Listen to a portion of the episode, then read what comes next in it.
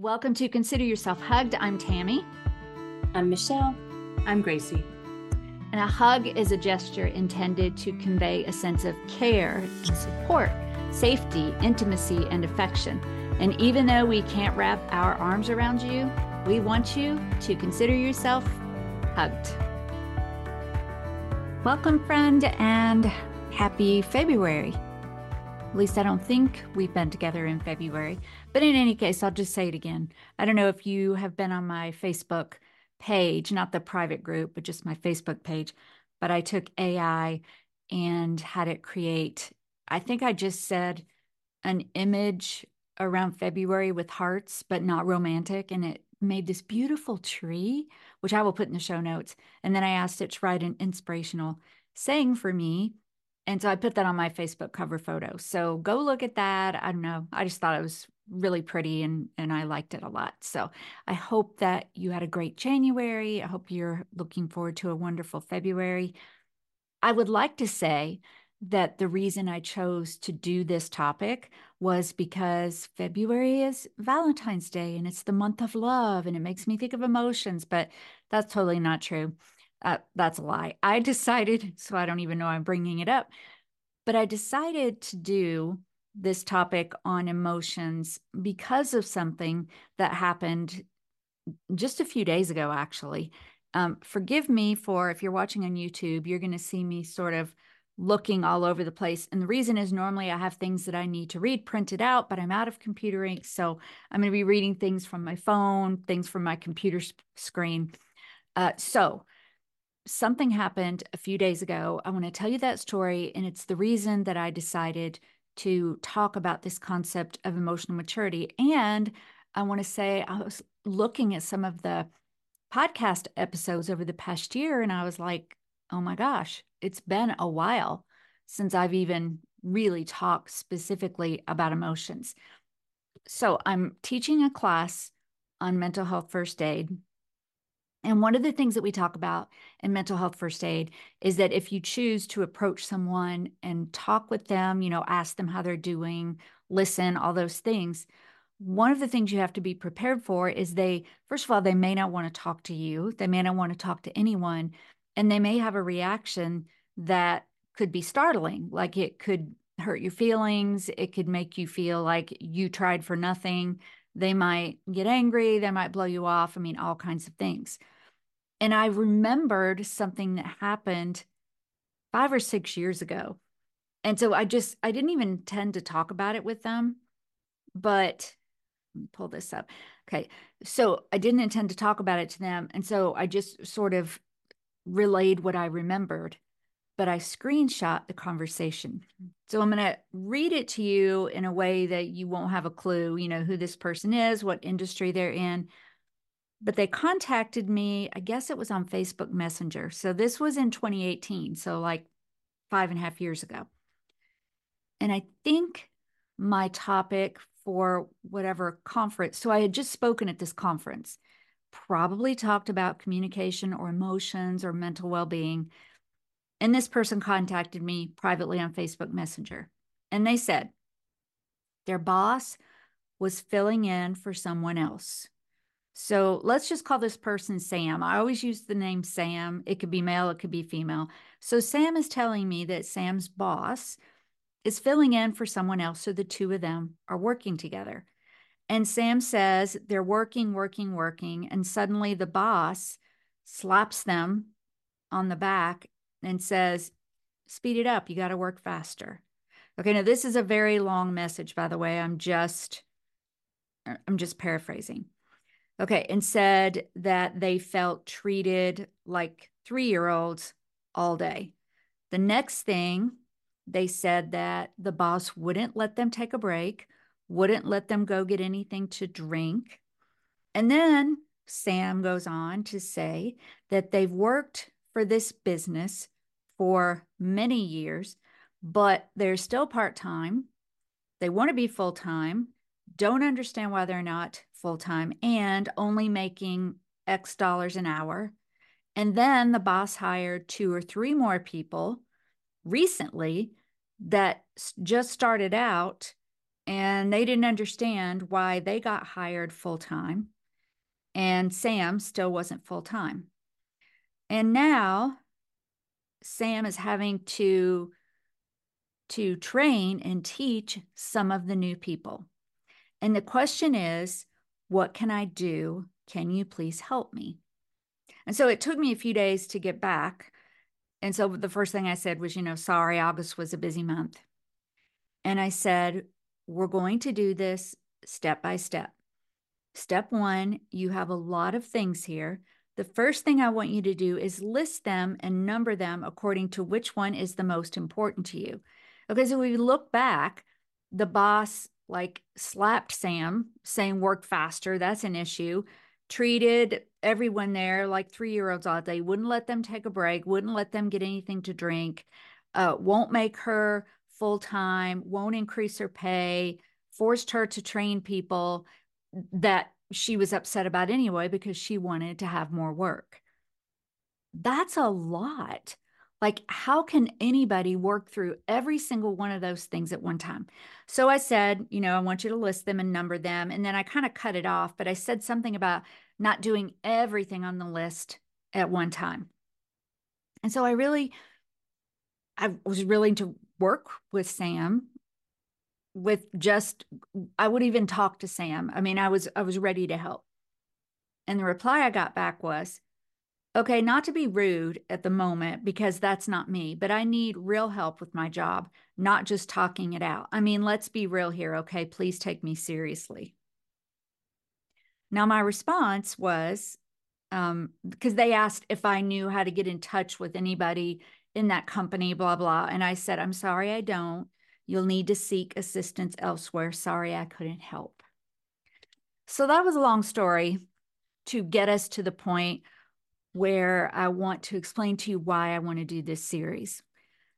When I'm sharing that story yesterday, and I was sharing it as in sometimes when we offer help, we get a response back that is not what we expected. And in mental health first aid, we have to be okay with that. Like if you, if I were to approach someone and say, Are you doing okay? Or I've noticed things don't seem to be well or whatever. And the person says, um, Back off, I don't need your help. Then I need to be okay with that. This is something like we train for. And, and as I think about Sam, and I go back in my mind, and my response was fine.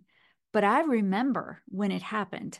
And I remember looking at that and my emotions just like flowing, and my face probably turned red, and my adrenaline probably flowed. And I don't remember specifics, but I'm sure I took my phone and showed it to my husband and said, Can you believe this? I mean, I wouldn't have shown it to anybody else, you know, names to protect the innocent, but I mean, it's my husband. We share things but I but I'm sure that I was like, can you believe this? Like I took all this time to try to help this person and this is what I get. Thinking about that and looking back, this person works in an industry that doesn't always get a lot of respect, not a lot of training in how to manage emotions and conversations. So if that were to happen again now, and I'll be honest with you, I haven't had a chance to practice since 2018 but since 2018 and 2024, there are a lot of things that that I've done to try to continue to grow. so if that happened again now, it's not that we that that I wouldn't sort of have a, an initial sort of a ugh, you know, that didn't feel good to hear that response. But if that same thing happened now, I would like to think that I would be able to take that and realize this person is struggling there's a lot going on and they have no idea how to proceed. I'm guessing there's never been any real training on any of this. And so that response is completely, I, won't say expected, but it's a reasonable response from someone who's going through tough times and doesn't know how to manage emotions and language and all those things. My point now is that everything that we do in our lives to grow.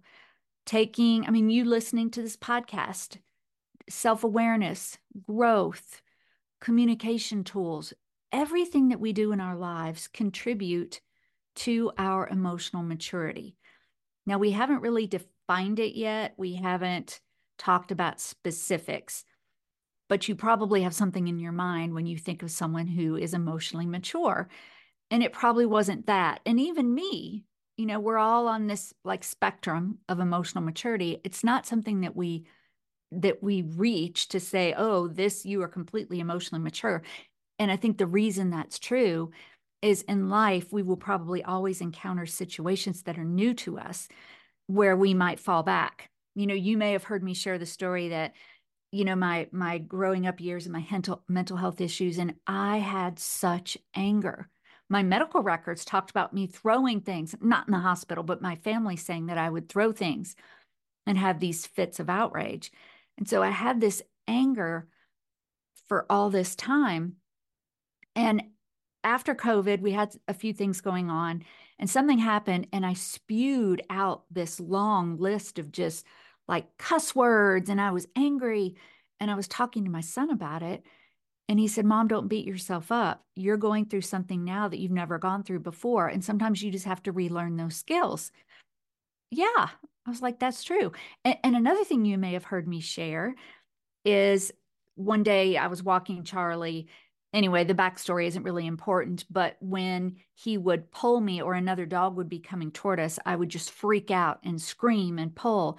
And my daughter was with me one day and she said, Mom, you're making it worse.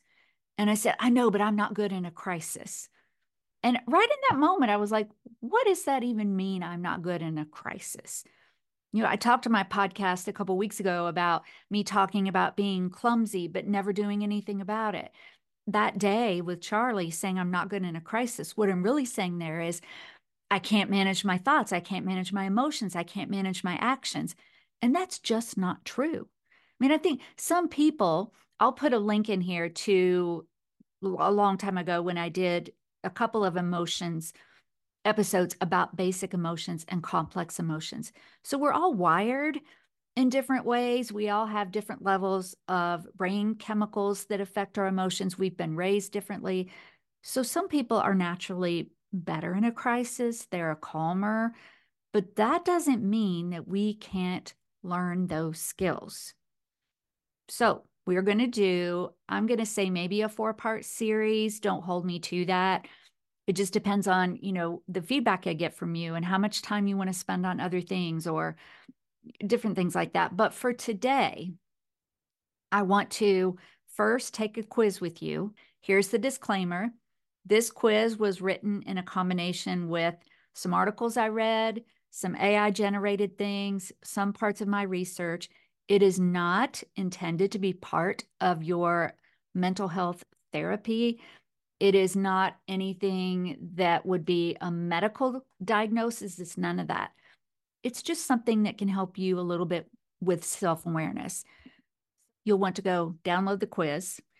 I actually started recording a moment ago, so I hope when I splice this together, it works. Uh, I, I mean, I started reading the quiz. If you don't have it in front of you, I would have to read it slowly, and you would be thinking, could you say that again? So I decided it's really important for you to have the quiz. So pause, go download, take the quiz, and then come back. Welcome back. I am going to now look at the results. Now, everyone should have your results in front of you. And let's go through each each level and i'm going to tell you mine as well and i'm going to when i talk about the score and then the action steps it's going to relate to what we're going to do over the next few weeks so if you scored 10 to 20 then you have emerging emotional maturity isn't that a great way to think about it you may struggle to manage and express your emotions healthily in some situations. I'm thinking that Sam might have been in this emerging emotional maturity. I don't know that, but that's what I think. Some of the action steps, and, this is not, if you are at that level, I'm so glad you're here. Focus on developing self awareness by reflecting on your emotional responses and the triggers behind them. Practice active listening and empathy in your interactions. These are all things we're going to talk about self awareness, your responses, triggers, empathy, all of those things. 21 to 30, You are in developing emotional maturity. So you show signs of maturity, but still have areas to improve, especially when you have challenging situations.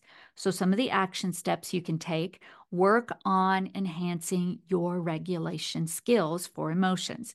Techniques like mindfulness, deep breathing, and positive self talk can help you. We'll talk about all those things. And finally, 31 to 40 advanced emotional maturity. You generally handle emotions well and demonstrate a high level of emotional de- intelligence in various situations. So, for you, the action steps continue to nurture your emotional maturity by challenging yourself in new situations, mentoring others, and seeking continuous professional personal growth. Now, this goes back to what I said before. So, if you're at 40 Notice it doesn't say you're done, welcome, because the description was you demonstrate a high level of emotional intelligence in various situations, not all situations. My score was a 33. Now, if I scored 21 or 15, you should probably just have turned this off because I wouldn't be in a place to help mentor you, to help you grow, if I was still at the bottom of the level, I'm at 33. And I can tell you right now, when you look at these questions, so there are questions that involve, um, let's look, and I might develop this quiz even further later work, friendships, um, household chores, moving or getting a promotion, um, interacting in meetings, um, friendships with your time, mistakes, family and sensitive issues, um, your own self worth and failure, and just your relationships in general. And so the ones that I did not score as highly in involved family and making mistakes. You know, the question about, um, let me pull this back up because I want you to know really where my struggles are. My lowest response was number nine. You fail an important certification exam that you thought you were prepared for. Now, it'd be one thing if it said you failed an exam and you knew you didn't try. Now, I would still probably beat myself up a little bit by saying, How could I not try? But if I thought I was prepared, and then there's that word fail. So I absolutely put uh, B on that one, feel like a failure and doubt my abilities that's that was my hardest one. And then i also had a low score on number eight. During a family dinner a sensitive topic comes up that you have strong opinions about and i i did put i would withdraw from that conversation. Family conflict is a tough one for me. So i want you to know that you know there and that's why for that higher level of emotional maturity it's continue to challenge yourself and grow. And we know you know when we teach others things we learn so now I want to go back and read to you. And these are all one word or two word kinds of things. These are the 10 areas that we are going to look at over the next few weeks. Now, Number one is self awareness. And, and I think for all of these, you will have seen something about that on the quiz. Being aware of your emotions, thoughts, and behaviors, and understand how they affect you and how they affect other people. Looking at strength and weak strengths and weaknesses and being able to accept feedback. Feedback is hard for me. Anyone that knows me knows that when somebody says would you like some feedback? I'm like well no if it's an option but thank you very much. I mean i am getting better at it but it's hard for me. Number two is self regulation so first being aware and then being able to regulate. And that is being able to manage and control your impulses, your emotions, not just jumping at the first thing that comes to mind. So you think before you act. Number three is empathy, understanding and sharing the feelings of others, being compassionate and sensitive to them without judgment. The mental health first aid, becoming an instructor for that, has grown me so much in that area. So I said, everything we do grows us. Number four, responsibility. So we're not blaming others for things that are going on in our lives. It doesn't mean that there aren't reasons that things happening in our lives, but we're not blaming, we're taking responsibility. Number five, adaptability. being flexible, adapting to change because change is a part of life. That's one I will say I'll pat myself in the back. I'm good a lot of times with change. Well, I don't know. I say that I'm good. I'm sure there's some areas where, like COVID, I wasn't really a fan of losing all of my work. Number six, resilience. Now, how is that different from adaptability? Adaptability is just being flexible when things change overall, but resilience is when you bounce back because you've had a setback, you've had a challenge, but you can look at these things as opportunities for growth. Number seven, effective communication. Huge. It wasn't until like 2007, maybe. You've heard me talk about power phrases. 2007, 2008 was one of the first times when I actually took language that I had learned from a book and I used it in a challenging situation. And even though it didn't turn out perfectly, I, I was like, wow, I can do this. And I learned a great deal about myself and how having good language can help me being emotionally mature. So that's an important one for you. Number eight, conflict resolution. Seeking solutions, not just um, revenge or winning, but really wanting a solution for everyone involved. Doesn't mean you're a doormat. Number eight, realistic optimism. Optimism. So, not toxic positivity, but finding that balance between being realistic and optimistic. And number 10 is having healthy relationships. You know, some some some of us have relationships in our world that pull on us and pull on us and it's one-sided. And that I'm not saying break off with those people. I mean, that's something we'll talk about later. But really reaching for those healthy relationships, the ones that are mutually empowering, go a long way to building your emotional maturity. So that's basically our time together for today. Today we we you heard my stories that I don't know if they'll help you or not, but you heard my stories of things that have grown me and how I know that I still, I will always be on this path to emotional maturity, but it's one of my my top goals because in the past I have been so emotionally immature and I don't want that in my life.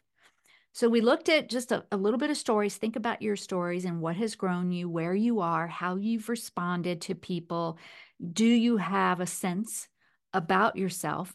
And then we took the quiz, which again, disclaimer, was not therapy, not a diagnosis, but just something to help us as a guide. And then we looked at 10 components of emotional maturity. Now, over the next few weeks, we are going to look at those. So, next time, we're going to talk about the benefits of being emotional mature, a little bit more about it. And then we'll probably do maybe three of those steps to becoming more emotionally mature. So, thank you again so much for joining. I mean, this is like the third or fourth year of the podcast, and so many of you have been with me for a long time, and, and I don't take that lightly. So, thank you. Um, I will put in the show notes that my son Jamie and I are continuing the free AI Lunch and Learns. so you'll have a chance to register for that. If you joined us before, you do have to re register because we have started like a regular ongoing one. So you'll register once and that's it. If you aren't part of my private Facebook group, A Place for Women, that's in the show notes, join that. Or if you're not following me on my public page, Tami West Seminars, that will be in there too. So that's it. That's all we have for today. Thank you for joining me. And to until we're together next week, consider yourself hugged.